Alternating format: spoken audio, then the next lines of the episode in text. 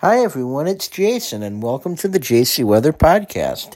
It's Friday, January 19th, and the streak is over.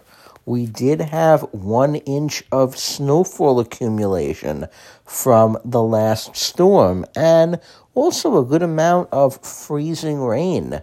That was a surprise. Some places saw up to a quarter of an inch. Now, we've got another storm bearing down on New York City and Long Island. Bearing down is um, maybe a little overly ominous given the weak nature of the features involved, but we've got a few competing things going on in that we've got a Norlun trough and we also have dry air trying to bleed into the region. So, the National Weather Service has a winter weather advisory for the whole area from 9 a.m. through 9 p.m. on Friday. We're going to see low pressure come off the mid Atlantic coast and really start to interact with an upper level shortwave to our west. So we're going to have snow through the day. And then it's going to start to become more scattered and intermittent into the late evening as drier air wraps in. So First flake should fall around 6 o'clock in the morning, Friday, and we'll have that steady snow really setting in about 10.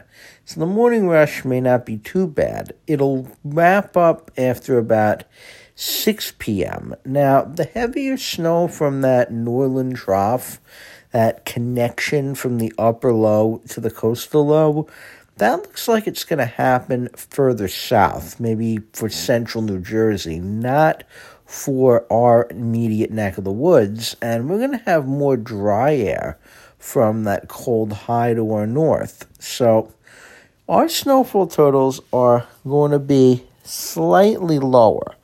Looking for generally one to two inches of snowfall, except that across the Twin Forks, this may be on the order of more like a half inch to an inch.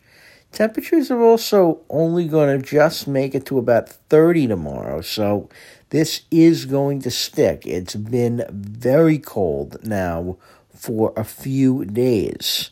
Now, it's going to turn even colder in the wake of this storm. Going to see the coldest air mass of the season this weekend. Highs are going to only be in the mid to upper 20s Saturday and Sunday. And in the mornings, it's going to be in the teens. We're also going to have a gusty wind through the weekend, and so sub zero wind chills are likely at times. Good news is there is a slight warm up coming next week. I'm Jason, and thank you for listening. You can find out more by going to jcmeteorologicalservices.com, on Facebook at JC Weather NYC in Long Island, and on Patreon at JC Weather.